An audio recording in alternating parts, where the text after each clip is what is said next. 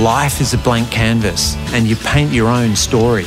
I'm Lee Rogers, and welcome to The Blank Canvas. I'm going to be chatting with the trailblazers, artists, thought leaders, athletes, the entrepreneurs and creators, incredible individuals who inspire us to live large. From one man in a truck to a sophisticated multinational operation, Lindsay Fox isn't your average truckie. In 1956, Melbourne hosted the Olympic Games, and in that same year, 19 year old Lindsay Fox purchased his first truck for £400.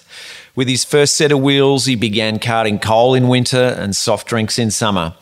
He purchased his second truck the following year, and the now iconic slogan, You Are Passing Another Fox, was born. In 1958, a contract with the soft drink manufacturer Schweppes saw him expand his fleet to 10 trucks and hang up his boots from playing AFL for St Kilda to devote himself to the business. More than 60 years later, Linfox has grown to become Asia Pacific's largest privately owned logistics company, involving more than 24,000 people across 12 countries, with more than 5,000 vehicles, operating 3.8 million square metres of warehousing, with 3 billion annual revenue. Sounds like a fairy tale from truckie to billionaire entrepreneur, but the trucking biz is no picnic. Lindsay's known as being a tough guy, but loyal and true to his word. He's also a big hearted bloke, and his philanthropic work is legendary. Most of it, I might add, is done on the quiet without seeking self congratulatory PR. Plenty of milestones in this bloke's life, too many to mention, but a few highlights being awarded a Companion of the Order of Australia in 2008, and his family. He and his wife Paula have been married for 62 years and have six kids and 14 grandchildren. Gives me great pleasure to welcome to the blank canvas Lindsay Fox.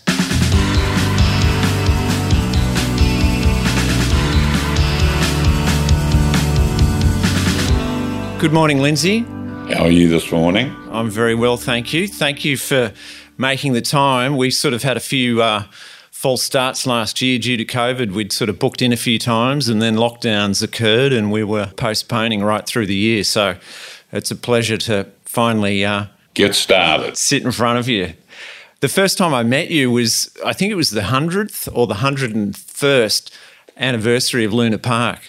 And I was there with my wife, Kate. Yep. And it was a real pleasure to watch the joy that you got out of such an event and it kind of reminded me of my own youth. I grew up in Sydney, and obviously there's a Luna Park up there, which for those that don't know, it's an amusement park. As a kid, I remember thinking, you know, when I grow up, I'm going to go to Luna Park every weekend. It was like one of the goals of growing up. And then, you know, once you grow up, I no longer had the interest to do that. But I really enjoyed watching the joy you got from it. And clearly, that youthful dream never went away. And later in life, when you're able to, you bought Luna Park, restored it, and have been able to provide it for younger generations. Luna Park was something special as a kid. At eight or nine years of age was probably the first time I went there, and I was a regular attendee from there on in. Right through my life, I continually went to Luna Park and saw the satisfaction of my kids wanting to go on the ghost train and the river caves and the, the giggle palace the smell of waffles as you walk in the opening of the building, the penny arcade on the right hand side, the ghost train, and of course the Big Dipper. They're all special events, and it was a great novelty. It was a, a hell of a lot of fun. Yeah, that's wonderful. Through your life, you seem to have kept your youthful enthusiasm, and uh, you know to this day you're creating wonderful adventures and events for yourself and your family with that, like I say, youthful enthusiasm. It's beautiful to watch. Well, life is short. Never postpone enjoyment. Get out and do things and enjoy doing them enjoyed the aspect of caring and sharing. And more specifically, I get more satisfaction out of giving than receiving. Yeah, yeah, that's beautiful. Now, you've had a really interesting journey in business. It started with one truck. It's an extraordinary story. I read that you bought your first truck for 400 pounds. Yeah, I bought my first truck from a wrecker called E.V. Timms in Richmond And I convinced them to sell it to me on four £100 quarterly payments. And that was the start of it all. Years later, I spoke to the son of the guy that I dealt with, and he said, We should have taken stock in your company instead of taking the money. Yeah, that's for sure. Wow, that's amazing. Did you have any kind of grand vision of that at that time of having a whole fleet of trucks? No, my father was a truck driver. That's where the initiative came from. And then in the early days, we carted coke, coal, then it graduated into general cartage. But each and every one of those people that we dealt with, uh, we're now talking 60 odd years ago, a fellow called Keith McWhirter, Brighton Case, we used to cart all his boxes for him. And then it went to Schweppes, then BP, and then Coca Cola, and then Coles on one truck on a three month trial, then Woolworths, Dunlop. They all came in. They all used to run their own trucks. But I convinced them there was a better way, and they're still our customers today. Wow, incredible. How long were you actually on the tools, driving the truck, doing the long freight trips? Probably just the first four years. After that, I realised for £20 a week, that's all I was worth. And uh, I stepped aside when we had about four trucks and started looking for work. And then it just kept on going from there. Was it difficult scaling the business, or it literally was just like a new client, let's make sure we service them and they keep coming back? I've always believed in the, the philosophy if we don't look after our customers, someone else will. And as a result of that, I looked after all my customers, and my customers in turn looked after me. Yeah, it's wonderful. So, obviously, trucking and logistics, uh, these are big businesses, often tough men. You're dealing with the unions, your wharfs, cartage, all of that. Obviously, we're not in America and you've got the Teamsters and mafia criminal activities. Have you encountered that here? And if so, how did you deal with that and keep your clearly your integrity intact to have a business this long and have the reputation you have? You, you must have managed it well if you did encounter it. Well, the first situation with the union was when I started cutting heating oil for BP, and a man called Mark Windrum was the secretary of the TWU in Victoria. And he said, Lindsay, you'll have to pay Oil Stores Award if you want to do that operation. You'll have to become a member. And that time, I think I had about eight trucks. So I became a member of the TWU, and I didn't come, all my workers had to be members of the TWU and that was the start. Then progressively, that same situation prevailed in each of the states we went to. But out of that, I came across Bill Kelty and Simon Crean at the ACTU. They kept on asking for more money, and I kept on asking for less. But Bill Kelty, after 40 odd years, is one of my best friends. And Simon Crean is also one of my best friends and sits on my board, as does Bill Kelty. And out of the hardships of negotiation, trust became a very strong point. And the trust and integrity between ourselves and the union was our word. If we said we'd do something, we did it. Kelty and myself introduced superannuation six years before it was brought into play. Wow. Wow, that's impressive. I mean, one of the interesting things about you, it hasn't really mattered which political party, left, right, whatever has been in, you, you, you seem to have worked well with them and have had their support and had their respect. You know, over many, many years, you've seen many governments come and go. What's the trick to doing that? Is it loyalty and integrity? Well, when the, when the Republic debate was on, and it was my turn to speak in the House of Reps in Canberra, I said, Labor think I'm Liberal, Liberal think I'm Labor, Catholics think I'm Protestant, Protestants think I'm a Catholic, and the local rabbi delivers me matzah. What am I? I'm an Australian. And the aspect of all of the elements I'm currently talking about is you can't do wrong doing right. If you're doing the right thing, there's no real issues. And I've found that right throughout dealing with the politics on both sides. While they might be fighting, they're really supposed to be looking after the interests of Australia more so than their political parties. we should have bipartisanship where everything they do, while they might have conflict, they need to work out collectively behind closed doors what needs to be done.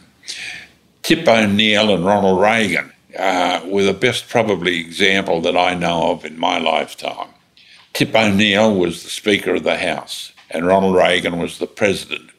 So, after a hard day in the House, Tip O'Neill would come to the President's door. Mr. President, is the bar open? They'd then open up a bottle of scotch and resolve all the issues that couldn't be resolved with all of the people sitting in the House.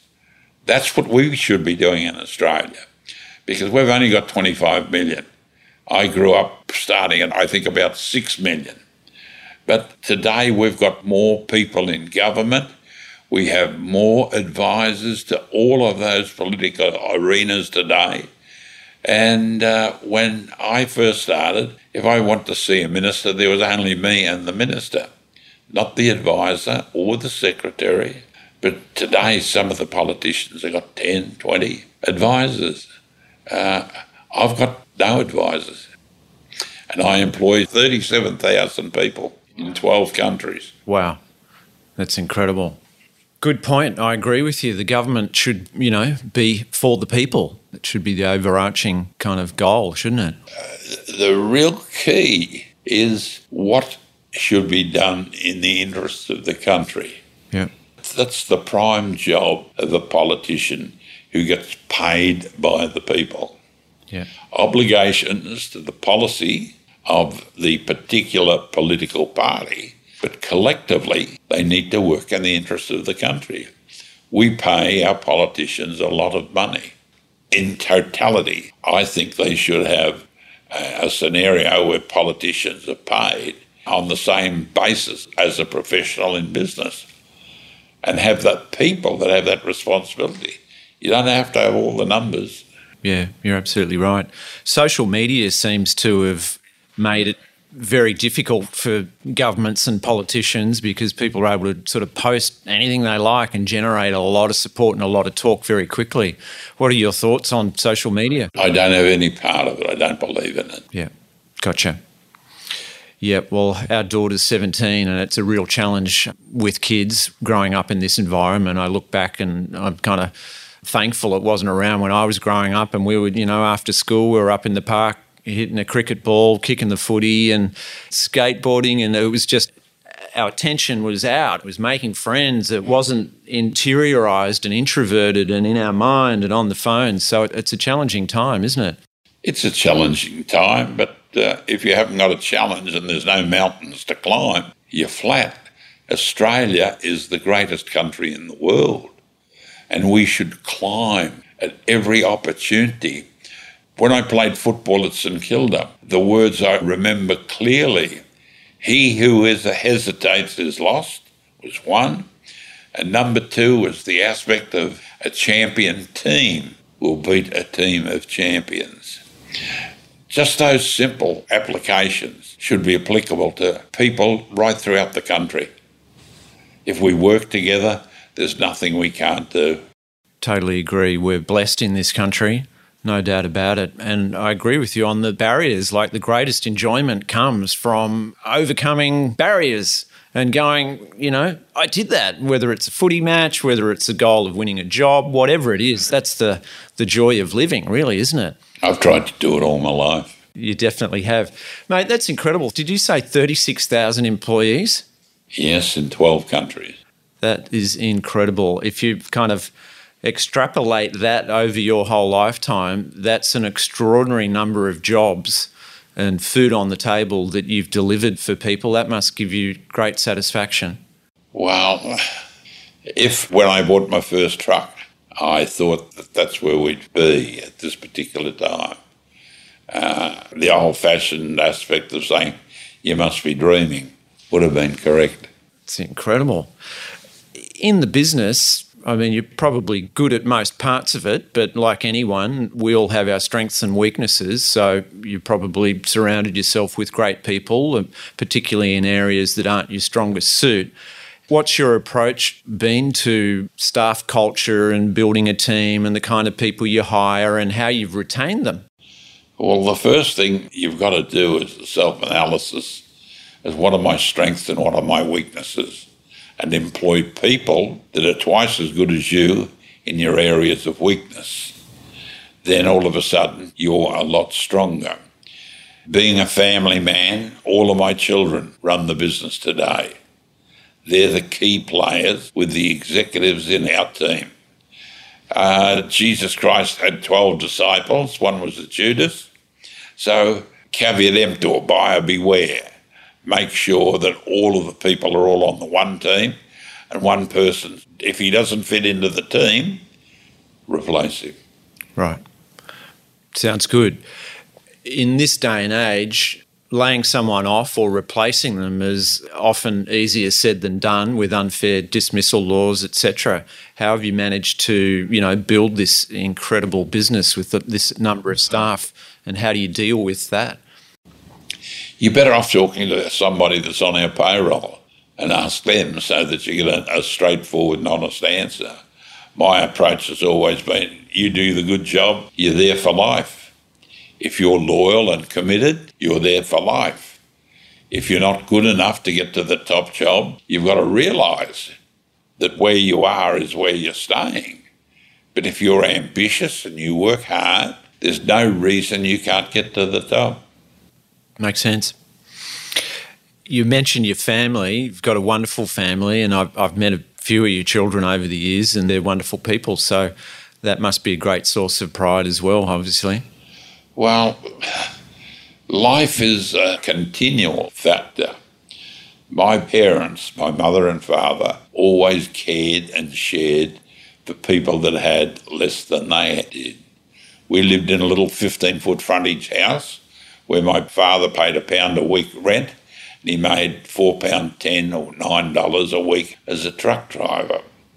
And all the things he did for other people were quite incredible quite often I'd get up ready to go to school, and in front of the little fireplace in a little room about 12 foot by 9 foot, there was a fire burning, and two strangers didn't know who they were.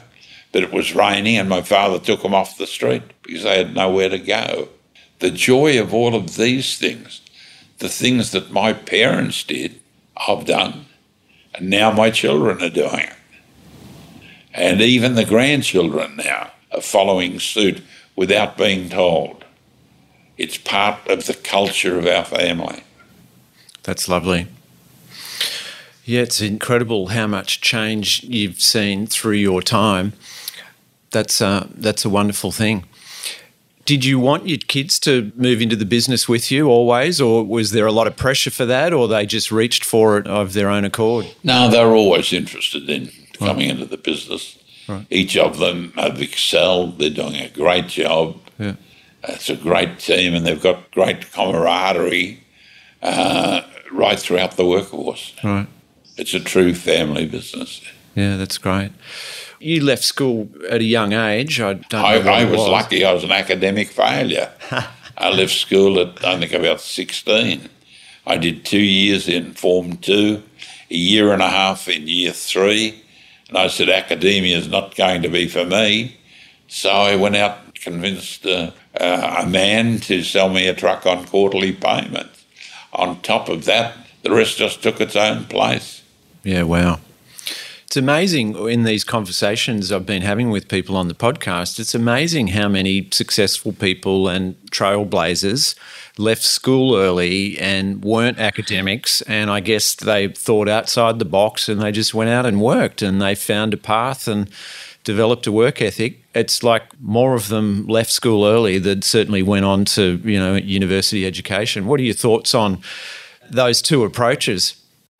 I would say at the moment of the supposedly top 20 rich people in Australia, 14 of them never graduated, but they learnt their skills and honed in on them by practical experience. Yeah. You take the difference in you being a lover from the first time you made love, you became better as you progressed down the line.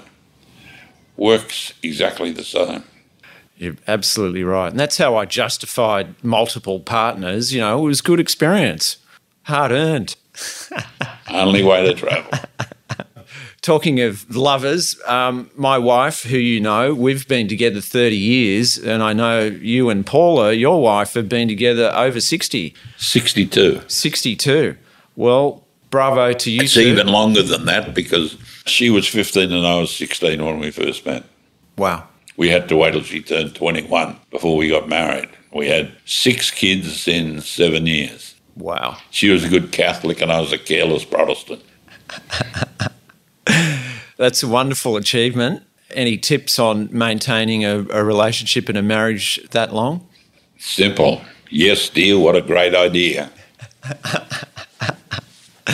I love it. That's classic. Well, I guess you're um, you're a good communicator. I guess you just uh, you wouldn't beat around the bush with issues and things as they come up, and I guess you'd just communicate and just work it through. By the sound of it, There's no alternative. If you listen to he says, she says, they say, you've got a problem. If you've got an issue with a person, tell them. It's over and done with then.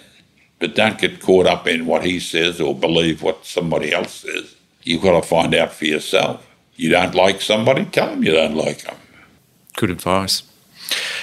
I was wanted to ask you, segue to back to trucking and driving. When I go on a long trip, go on a road trip, I'm always amazed at how truck drivers can drive for as long as they do without falling asleep and why there isn't more accidents. How did you, back in the day when you were driving, and deal with that? Obviously, you could pull over and you'd have a nap, but often the pressure to deliver the goods in a certain time is such that you can't do that obviously there's drugs, whatever, but there's no future in that either. So, how did you deal with that, and how do you help support your staff to this day?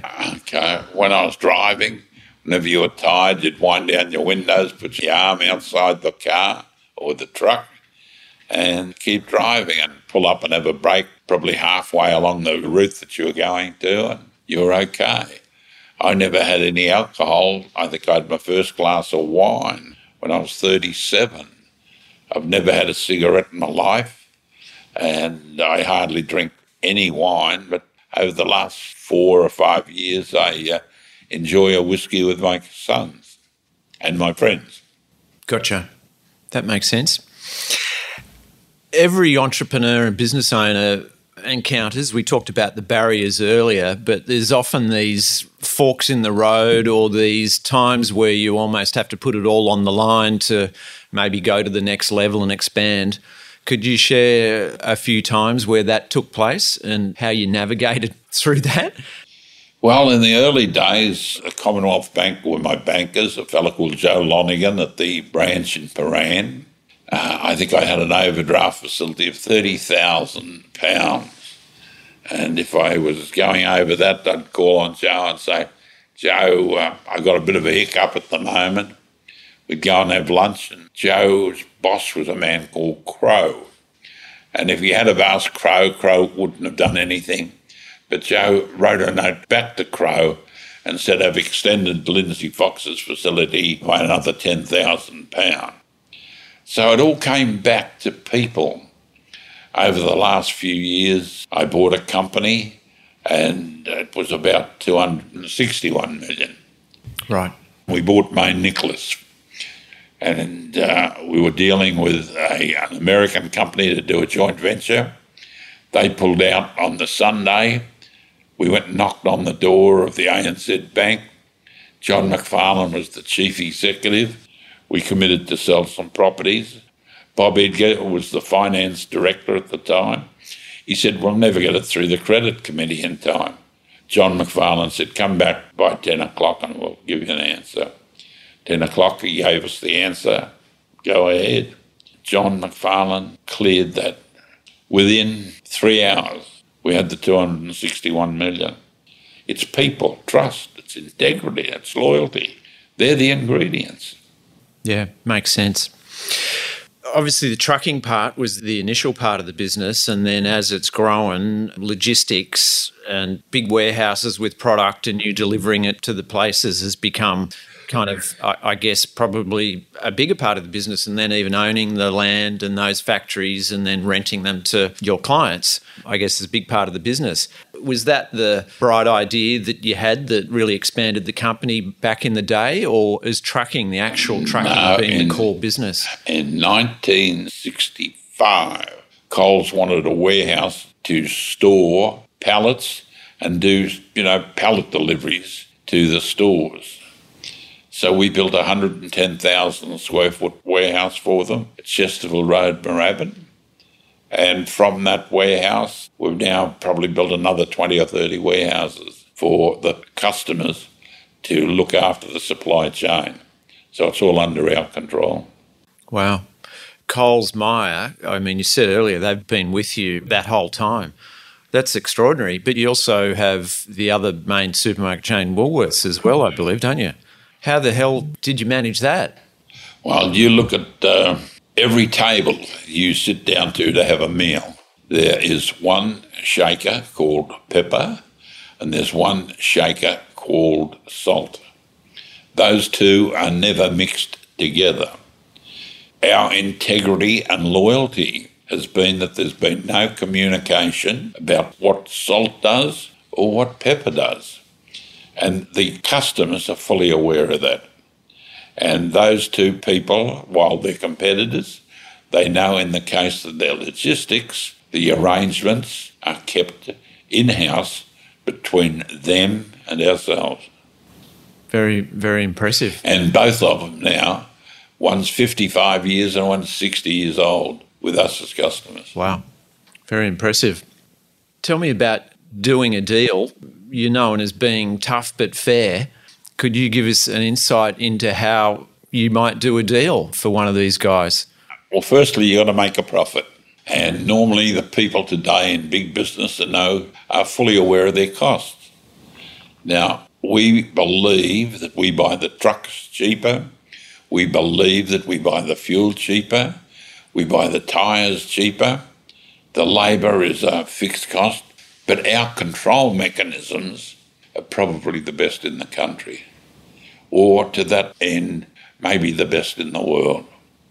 And we convince our customer that in most cases, if they're a failed retailer, they finish up in the warehouse or a side issue and they're not up to speed with it. When you've made your money and you started at the bottom, you have a good appreciation of what needs to be done and how it needs to be done, how to circumnavigate the issues with the industrial side. They're all programs that we've done now for over 60 years. Gotcha. Talking of wharves and unions and the logistics on wharves and all that stuff, is that an area that you explored to sort of getting more involved? No, we've never worked on the waterfront. It's a specialty area we've stuck to our knitting with what we know and what we do well with a proven track record. The same thing is applicable right across everything that we do. If you've got a problem with your teeth, you don't go to the doctor. If you've got a problem with your gut, you don't go to the dentist. These days, retailers are realising what they do. What they do is what they buy a product for, what they can sell it for, and what the locked in costs are of processing the point A to point B. Lock all of those up and you've got a successful retailer. Gotcha. When you were building the business and you were training your executives and your staff and you were laying all this out, I guess writing up hats for staff as far as, you know, this is what you do, you do blah, blah, and blah. And when this happens, you do blah. Was that a strength of yours where no, you would no, lay that no, stuff out? This is where we bring the specialists in. Gotcha. That are stronger in our area of weakness. We have people that are trained to do that. In our company, we do drug tests. We have strict rules on cleanliness of the vehicle, tidiness of the operator, and no breaking of the laws. The police use us as a benchmark on the highways of Australia. Got it you were talking about, you know, play to your strengths and clearly you're a leader in Australia. At what point did you decide to branch out internationally and, as it's turned out, very successfully? But was there a point there where you thought, well, you know what, that's out of our comfort zone and we should just, you know, stick to Australia? Or how did that expansion occur? Well, pretty much on the same way. We went from Melbourne to Sydney to Brisbane to Perth to South Australia to Queensland. We started, I think, in Malaysia. From there, we went to uh, Thailand, Indonesia, Laos, and oh, probably another six other countries. We had our people that were skilled and trained with us, and we sent them into the field. And they looked after it. Very impressive. Let's move on to your philanthropic work because you've helped a lot of people along the way in that space. Something I thought of as I was driving in, I call my wife the down to earth diva, and I thought, you're the down to earth billionaire. You've helped a tremendous number of people. Could you share your philosophy on that area? Very simple. You can't go broke by giving. I like that. That's great. In particular, I admire your work with veterans and your work on the 100 year celebration of the end of World War One was really impressive. Could you share a little about that? Yeah, well, they were celebrating the Anzac and most of the big institution. I finished up the man chasing the money for it. And I got all the banks and all the major companies to give $10 million apiece. And then the rest of it just followed through. And we finished up with about 240 odd million dollars. And the support from the public was terrific and you went to, I believe, it wasn't just those big organisations, you went to a lot of other wealthy Australians and asked for a million each from them. Is that right? Uh, something like that. Something like that. Yeah. Well, I guess if you added up to, what was it, 260, there was some more in there. And look, it's not like you do this and then write a press release and send it out to media to, you know, glow and in the shower of praise. A, a lot of this work you do, and you don't, you don't, uh, don't we, we don't tell anyone to, about it. We don't need to do any of those things. When you give, you shouldn't expect anything back in return. You give because you believe in what you're doing. And that's been my philosophy all my life. And it was my father's philosophy as well. And he never had much money. So it's not about how much money you got. Money is nothing more than a, a signature for job satisfaction, nothing more. Gotcha. How have you managed raising your kids? They've all seemed to have their heads screwed on well. explain, f- explain to them very simply that from little acorns, oak trees grow. Start small and grow big. How do you make a small fortune? Start with a big one. Right, gotcha. Yeah, because often the children are, you know, coming from wealthy people. They they don't pretend to be what they're not. Right, and I guess you kept them busy and ensured that they built a work ethic at a young age. I'm guessing. Everything about my kids is very basic. Tell me about some of your birthday celebrations. You've had some pretty cool birthday parties. Um, would you like to share how you exchange with your friends? It's a time to celebrate when you achieve another birthday. Uh, there's nothing better than celebrating it with your friends. I'm very fortunate that I have a lot of friends all over the world. And on my recent birthday of 84, I had something like 260 phone calls from all over the world. And that in itself shows you the spread of relationships that I have that are not just one way, they're two ways. But out of their knowledge of my birthday, 260 phone calls came through on my birthday. Let's talk about footy briefly because I know you're a passionate footy player. You played for St Kilda. Yep. AFL, or it was probably VFL back then, was it? Yeah, it was VFL. Yeah, and that's impressive in itself. Was that something you ever considered, you know, continuing, or was it kind of just fun camaraderie, the challenge, and then not something you considered no, as a no, profession? It, it was a challenge. Uh, as a 18 year old, I played in what was known as the third 18, and that was the under 19 competition. After the third 18, I went up to the Ballarat League. Alan Killigrew was the coach. He said, You need to get into a bigger field. So I played two years in the under 19, then played a season up in the Ballarat League, then came back and played at St Kilda for three years. Got one Brownlow medal vote and played 20 games. Wow, that's cool. Clearly, you like to help people. Have you ever felt you have had a particular purpose or calling? And if so, what is it? No, none. I've just acted spontaneously as I do with everything. There must have been some pretty stressful situations and moments along the way, building the business and in family. How have you dealt with stress over the years? Uh, well, the more stress that you get and overcome, the stronger you become. So, certainly, there were lots of stressful moments. And everything I've ever done in those formative years, my house was on the line. So, I had every reason not to fail. It's been a pretty challenging year or two with COVID some businesses have boomed and others have struggled. I'm guessing, you know, delivery and logistics and some of those have benefited greatly. How has it affected you over the last year or so? Well, everything that we do is back to consumer requirement on a daily basis food, fuel, milk. Our business has gone through the, the epidemic quite well. In fact, we got the job of carrying out all the products for the vaccinations in Queensland, New South Wales, and Canberra. The rest were done by an overseas company who had a contract with Pfizer. Gotcha.